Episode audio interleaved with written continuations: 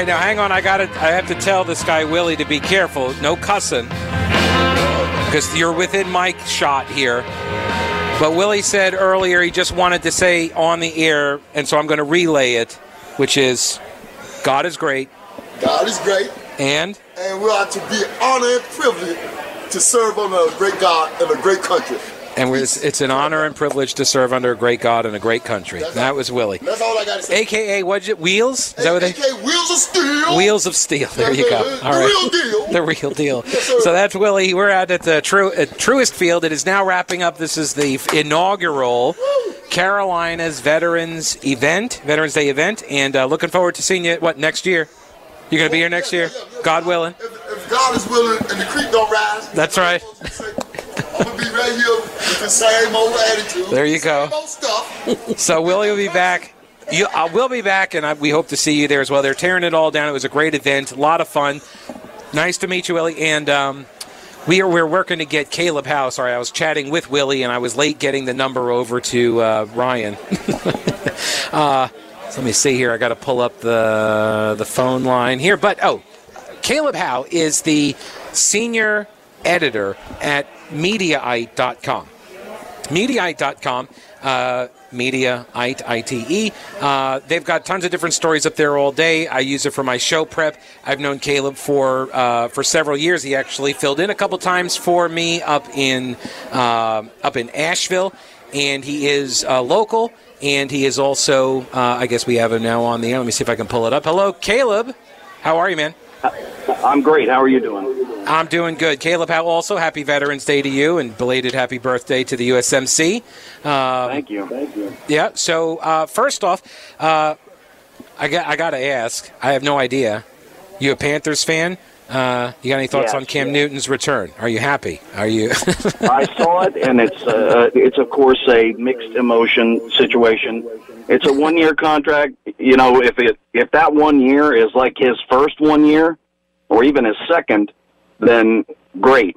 If that one year is like his later one years, not so great. And it's uh, interesting. You know, Darnold, we've got injuries. That's why he's out, and Cam is, you know, famous for getting injured, so. Uh, that is, yeah.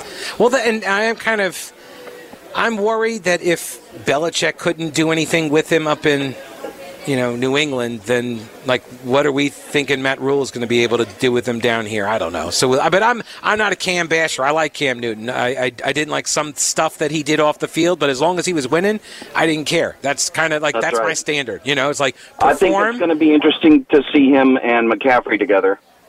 Oh, that's true.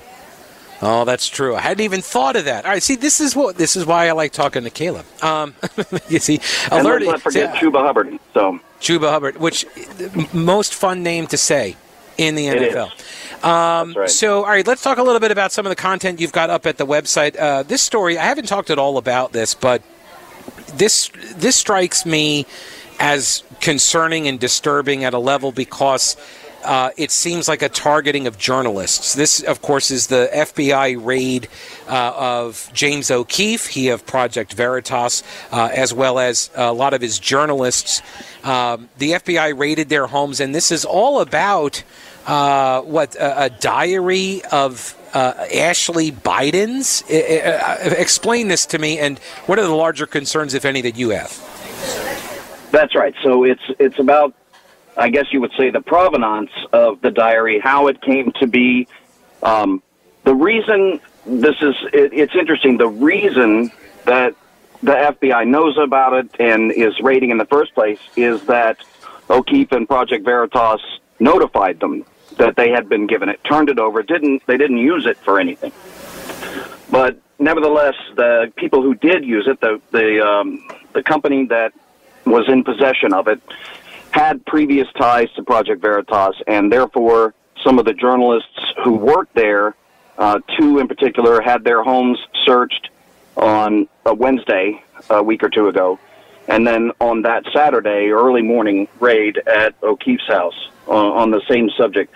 The diary has allegations in it that are obviously uh, explosive and dubious and So the the question of where it came from and who verified it and who got it is what the F B I is theoretically looking into.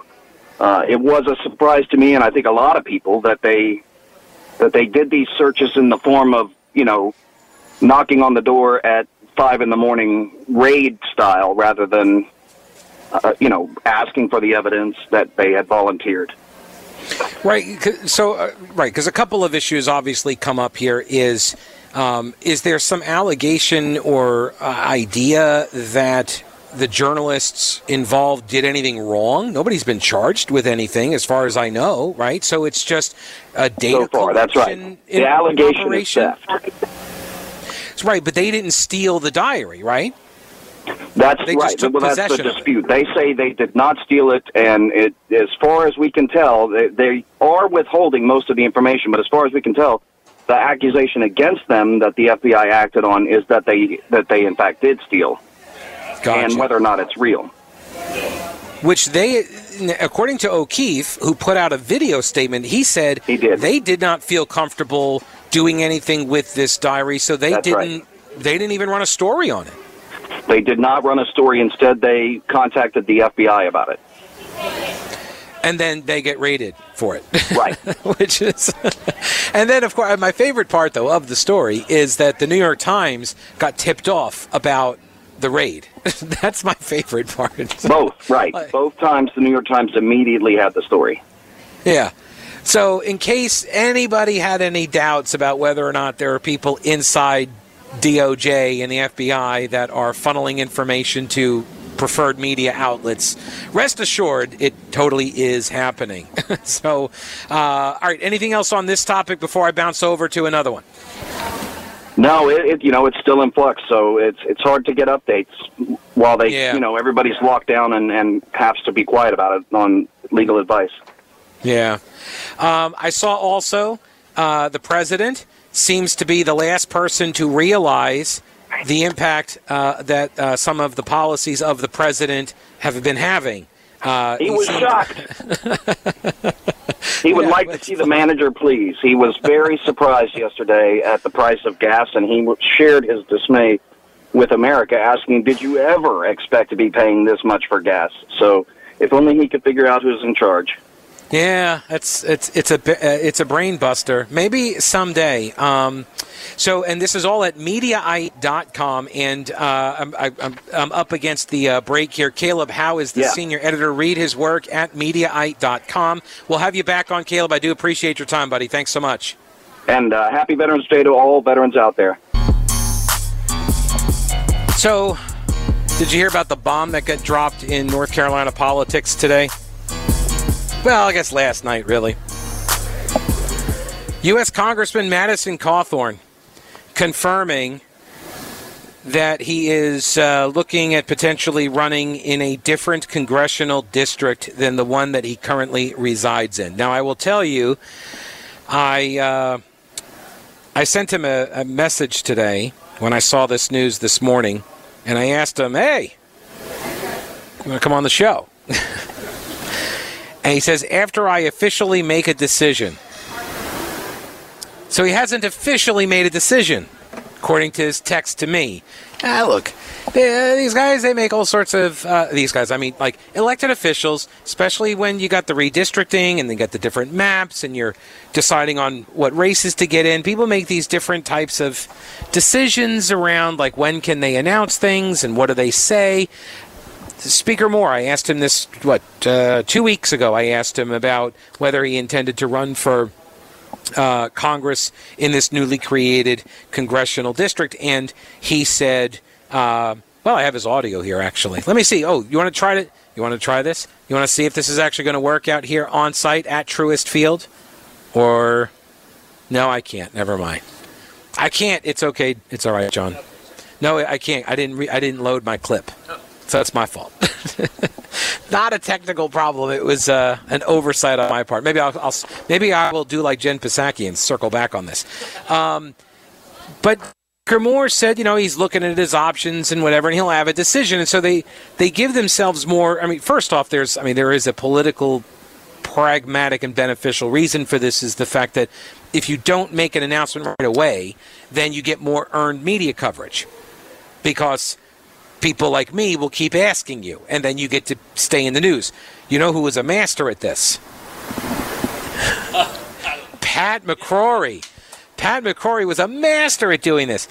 He did it with his his mayor races. I mean, the, he ran for re-election as mayor like seven times. And every single time, I think, I mean, the last four that I remember, he always did the same thing. He'd be like, I'm not sure. And then everybody would be like, oh, oh, wait, is he not running? Is he not running? And then there'd be all this speculation for like weeks and weeks and weeks.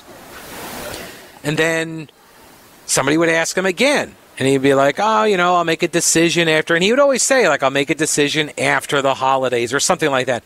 And, I mean, to his I mean, to his credit, in his defense, he would always say that. But it also dragged it out. And so media people looking for, you know, stories to fill our newscasts would keep asking him. And so it creates this cycle. Uh, so there's that element to it. But there's also some things, uh, if I recall correctly, there are some there are some triggers that, that happen once a candidate declares. And so things things get dicier. You know, there are now, like, you get treated differently if you're an elected official versus now a candidate and whatever, and, like, who's who's able to give you money and how that happens. So there's there are certain elements in these decision-making processes that uh, that I don't fully understand, I don't care to understand, but it's why we get some of the answers we get. But last night, U S Congressman Madison Cawthorn was on a call with G O P county chairs out in District eleven. And District eleven right now is basically western North Carolina. Right? It's like the thirteen counties, I want to say, that are out there. Well, I, yeah, I, I forget the actual district boundaries, but we always refer to it as the thirteen-county area. Anyway, but that, that whole western North Carolina chunk of the state is the eleventh district. Remember, Mark Meadows was the representative there, um, and he had beaten... Um, Hayden Rogers, who was the chief of staff for Heath Shuler, the last Blue Dog Democrat. Um, so Cawthorn says on this call with the county chairs that this, now I'm re- again, I just, I just told you what he texted me when he said, after I officially make a decision, happy to be on. Now in the Uh, the articles that I've seen, it seems like he was more definitive with the county G O P chairs, but I'm not sure because I wasn't on the call. And this is what Dallas Woodhouse reports at the Carolina Journal. He says, in a call with G O P county chairs in his current district, Cawthorn announced he would be running in the adjacent new N C thirteen, not the new N C fourteen. Okay, because right, so his district, because of the redrawing of the lines and because we are getting another congressional seat, they're, they're re, they redrew them all. And so what what is currently District eleven is getting a redraw and will now become District fourteen. Okay? Henderson County, which is where he's from, Madison Cawthorn is from Henderson County. That's his home base. Like, everybody knows him. He, he's like the assistant manager of the Chick-fil-A there. Like, everybody... Like, they grew up with him in the homeschooling community. Like, everybody knows him. And so that's his home base. His dad is there.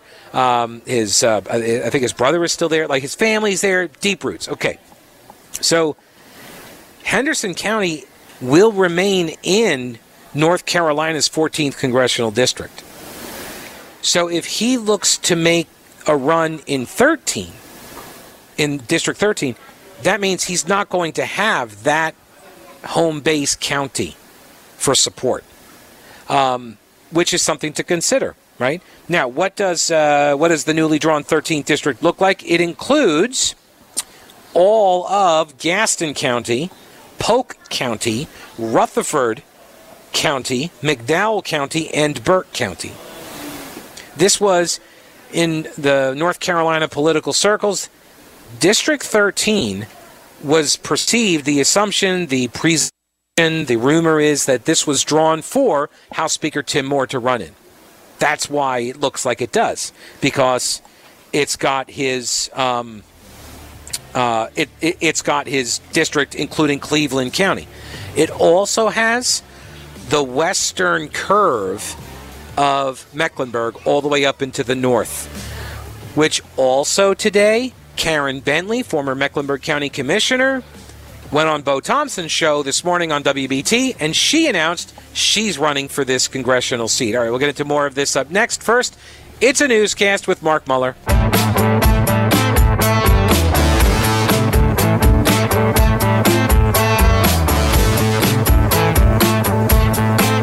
It's always sad, this time of an event. I feel like I need to be playing. Tuesday's gone. It's like the end of the keg party, you know? Like, when they're, tur- they're, they're, they're taking down all of the stuff at the Truist Field. Now, I, I will say, they've got a ton of Christmas decorations already in place. They've been putting these things up, and uh, this is for, they're going to do the, they, they got like a big holiday uh, light display that you'll be able to walk through. Uh, they're going to start that thing up Thanksgiving weekend, day before Thanksgiving, I think, is when they're opening up for the, when the parade is going on. So that'll be cool. Um, all right, so you got the newly drawn, unless of course Democrats break the maps again in the uh, in the courts, the newly drawn North Carolina thirteenth congressional district.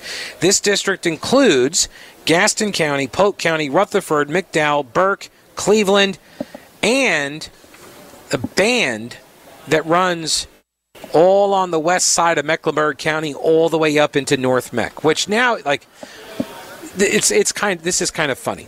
So, like, there were a bunch of people in the Asheville area for years that were always complaining about the congressional maps. They did not like the fact that Asheville got split in half between the tenth and the eleventh congressional districts. Half of the district was represented by Patrick McHenry in the tenth, and the other half was Madison Cawthorn. Well, first it was Mark Meadows, then it was Madison Cawthorn.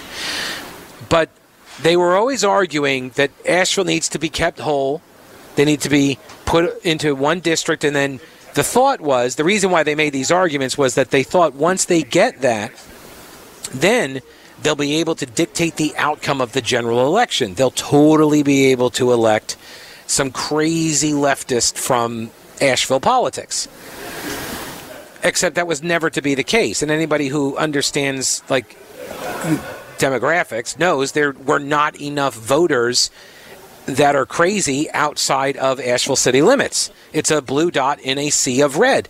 And so when they finally got through the court system, when they finally got the eleventh congressional district redrawn and part and all of Asheville now included in the eleventh, they got Madison Cawthorn. That's what happened. They got Madison Cawthorn, which, like, they were not happy at all. But then again, it was like, guys, all you had to do was run a candidate who wasn't crazy. And they picked Mo Davis. Because they were like, oh, look, at here's a here's a, a white man, military guy, and he was somebody that, like, the lefties could kind of get on board with because, you know, he, he challenged George W. Bush over the Gitmo stuff, and he was a Gitmo prosecutor. And, but he's also, and in the lefty minds, they're thinking, he's also a white guy, so he's attractive to Republicans. And so, little did they know Mo Davis had a bit of a history on social media, saying really, really terrible things about basically sixty percent of the population he was asking to represent in Congress. I mean, and some of the stuff, like, fine, you get it. He's an M S N B C contributor, so he's going to say some stuff. And this was his excuse. So I was uh, I was moderating a, a political debate between the two of them, a candidates debate between Cawthorn and Davis, and nobody had asked him any of these questions about his Twitter feed. And you know me. I'm your Huckleberry. I'll ask the question, and I'm on Twitter, so you know I saw it. And so I read to him his tweets. It's a little awkward. It's a little awkward. Um, talking about, you know, I mean, because the the most egregious tweet was how he said he want, you know, when uh, was it these traitors or whatever, these Republicans, you you gotta take the boot of your he- the heel of your boot and grind their necks into the pavement until you hear the crisp snap of the neck, so you know. So they know who did it to you, or something like that. Like, I mean, there comes a point where, like, the the the the violence porn goes a bit too far. Like, at some point, you're like, all right, you you worked at Gitmo, and now you're saying this stuff. Okay, but um, and I don't know if he's done more of this. He he has since blocked me, but uh, Mo Davis did. But this is who they put up to run against Madison Cawthorn, and he didn't have an explanation for it at the debate, and in the subsequent mop-up job that they attempted, he had no real explanation other than, yeah, I said it, but, uh, you know, that's a different persona. That's what he tried to say, like, you know, like, oh, you guys, you guys just need to toughen up. Because he, and he, so he attacked people for being offended. But he said, you know, hey, um, this is my persona that I, uh, you know, you're, because he said to me, as I asked him the question, he's like, well, you're in the media. Like, yeah, but I don't say stuff like that. That's crazy. So that's who Democrats ran. I suspect they think that they've got a better shot now against Madison Cawthorn. I have no idea what his thinking is. All I can tell you is the reports that I have seen so far. Um, polls on behalf of Cawthorn uh, put out uh, by Spry Strategies have been testing his name I D, his approval, and they even did a head-to-head ballot test of him versus uh, House Speaker Tim Moore. Now, the thirteenth district is a little bit more Republican than the fourteenth district, where he would be, okay?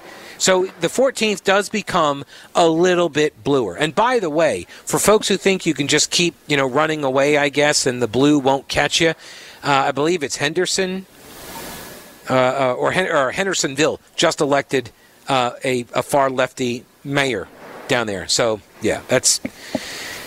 Because once they like, once they take over a city like Charlotte, right? Once Democrats have taken over it, now they're going to start moving outwards. They're going to start taking over county commissions, and then they take over the towns as people flee the towns that are in the counties that have been taken over. So uh, thirteenth is a little bit more Republican. Both are expected to elect a Republican, but some analysts believe that Democrats can make the fourteenth competitive later in the decade due to population changes. This is one of the things that I always tell Democrats when they complain about the maps that get drawn, that demographics aren't static, right? The housing patterns change, people move, the demographics shift. North Carolina Republicans control the General Assembly, and they control it based on an election under maps that Democrats drew because the demographics shifted. Democrats drew the maps. Ten years later, Republicans won them and then got to draw the maps themselves. That's how that happened. And so the demographics are going to keep shifting, and so the idea is that eventually Asheville will infect. I'm sorry, will spread. The, the blue will spread to more of the fourteenth district. Uh, we shall see. Uh, one other thing to keep in mind, the Asheville T V market versus the Charlotte market. Asheville T V market is like one hundred million nothing. Charlotte's like, what, market ten or something, fifteen, I don't even know. So it could help him build his uh, his brand, his name I D. So there is a real benefit to being in the Charlotte market versus the Asheville market. Asheville only actually has one local T V station.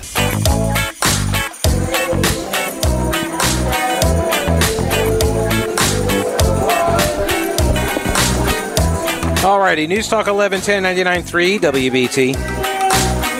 You're going to hear music playing and probably videos in the background playing because they've turned on the big T V here at Truist Field. Uh, do they get the? Uh, they get Sports Center over there? No, I'm kidding. Um, gee, what do you think the sports people talk about today? What do you think might be a good topic? Oh for man, uh, probably a tennis somewhere. Yeah, definitely a tennis kind of day. Yeah, probably soccer. Dominating the headlines. Mm-hmm. Um, no, I am kind of, I am very, I, I'm kind of excited, but kind of worried. It's yeah, yeah, about Cam Newton. Cam Newton's coming back, one year contract. Yay! Yay! Sometimes you gotta say, "What the heck? What the heck?" You know, there's, there's not a large. The season's already over for it. There's, there's I, not a large quarterback pool out there, so you know, come on, come on back, uh, be our buddy for a little while. Alrighty. Um, All right. Also, want to give a reminder: the seven oh four Coat Drive presented by Charlotte Mechanical, that is still going on and uh, will be through Friday, and uh, that's Zip Up Day. That's November twelfth, eight a.m. to four p.m. It's going to be in the parking lot of the Dilworth Neighborhood Grill. So uh, come on by with a new or like new coat. Drop it off. Help out some folks this wintertime. Very much appreciated. You can get details at seven oh four coat drive dot com. And uh, you can make a monetary donation there. It all benefits the Salvation Army. So I saw this at C N N. I know, I know, it's C N N. But I saw this on C N N dot com uh, that I guess this is the first rioter. Yeah, the first January sixth rioter to be sentenced for violence. It's a very specific first. Because, you know, media, it's like we got to tell you, like, this is the first... Whatever, whatever, whatever, whatever. They, they like you kind of narrow it down. So this is the first rioter sentenced for violence against the police during the attack. It's a New Jersey gym owner and a former M M A fighter who punched a police officer during the January sixth riot. He got sentenced to forty-one months in prison. Um, his name is Scott Fairlamb. He pleaded guilty in August to assaulting a police officer and obstructing an official proceeding. He's been in jail since he was arrested in late January. He will get credit for the time he already spent behind bars. Fairlamb was also the first riot defendant to plead guilty to assault. Um, then there was this sentence. Fairlamb's sentence will likely set an early benchmark for how harshly rioters charged with violence may be punished. So this always, it's always interesting to me when supposed journalists make these types of predictions. This kind of speculative journalism, it's not even journalism. It's it, it, these are just predictions. And it's wish casting, right? They have no idea. Hey, they, whoever wrote this story, Holmes Lebrand or Lebrand and Hannah Rabinowitz, they don't have any idea whether or not this is going to be an early benchmark, whether or not other sentences would be weighed against this sentence, which why would that be the case? Why would you say, well, that guy did this thing, you did something else, so I'm going to have to use his sentence in order to conjure up your sentence? That doesn't make any sense. Why would they do that? Will likely set an early benchmark. No, you may want it to be an early benchmark. This, again, this is the pressure campaign that media exerts upon judges, and then they pretend that they're not part of the arena, the political arena, that they don't actually engage in the battle at all. No, no, no, I'm just over here, you know, just calling the balls and strikes, just telling the people what's happening. They then say it, and so not only will it uh, that his his sentence will likely set an early benchmark. They cite, by the way, uh, nobody or no source for this kind of assessment, for this kind of speculation. But they say, and it ushers in a new phase of the U S Capitol riot cases, which so far have had only nonviolent defendants sentenced largely to no jail time, which is why I guess we haven't heard anything about all of the defendants getting no jail time. Fairlamb said, quote, I truly regret my actions that day. Um, he had tears in his eyes. He asked the judge for mercy. Fairlamb says he had disappointed his family, including his father, who is a veteran, and noted that since his arrest, he has not spoken to his brother, who's a Secret Service agent. What are you doing, man? Out of respect for his position in our government, uh, he said, my life got pulled out from under me, and it's no one's fault but myself.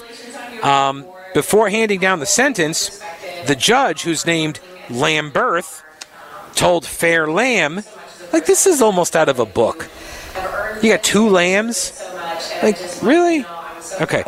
Lamberth told Fairlamb that he had made the right decision in accepting a plea agreement. Had you gone to trial, I don't think there's any jury that could have acquitted you. You could not have beaten this. Lamberth said, the judge said that other January sixth defendants in situations similar to Fairlamb's are going to get a lot more time in prison if they go to trial, and they would be wise to follow Fairlamb's example and plead guilty too. That's an interesting thing for a judge to say, don't you think? So I can totally get a fair trial under you, Judge, huh? The way he said to the uh, uh, to Fairlamb. He said, the way you hit the police officer in the face like that, you're fortunate he wasn't injured. Fairlamb was also sentenced to thirty-six months of supervised release and uh, two thousand dollars for damages done at the Capitol. Prosecutors had sought forty-four months in prison, but they got forty-one, and then he's going to have to get, uh, he knocks off like what, six months for the time served. Fairlamb had a criminal history. Photos he had taken with an area closed sign outside of the Capitol as well. Prosecutors showed that. They said that this proved Fairlamb knew that he was not allowed at the building. And messages to a friend where he said he would totally go again. So, lack of remorse, check. Knew he wasn't supposed to be there, check. Violent attack on a cop, check. Also, throw in for good measure, former M M A fighter, so might even, like, did, if you're an M M A fighter, do you need to have your fists registered as lethal weapons like a boxer? Like, do you need to do that? I don't know. All right. I do know this. Brett Winterville's coming up next. Thanks so much for hanging out with me. I appreciate it. Thanks to everybody who did the Carolinas Veterans Day Festival at Truist Field. A lot of fun, a lot of great work, and uh, we'll talk with you tomorrow. Don't break anything while I'm gone.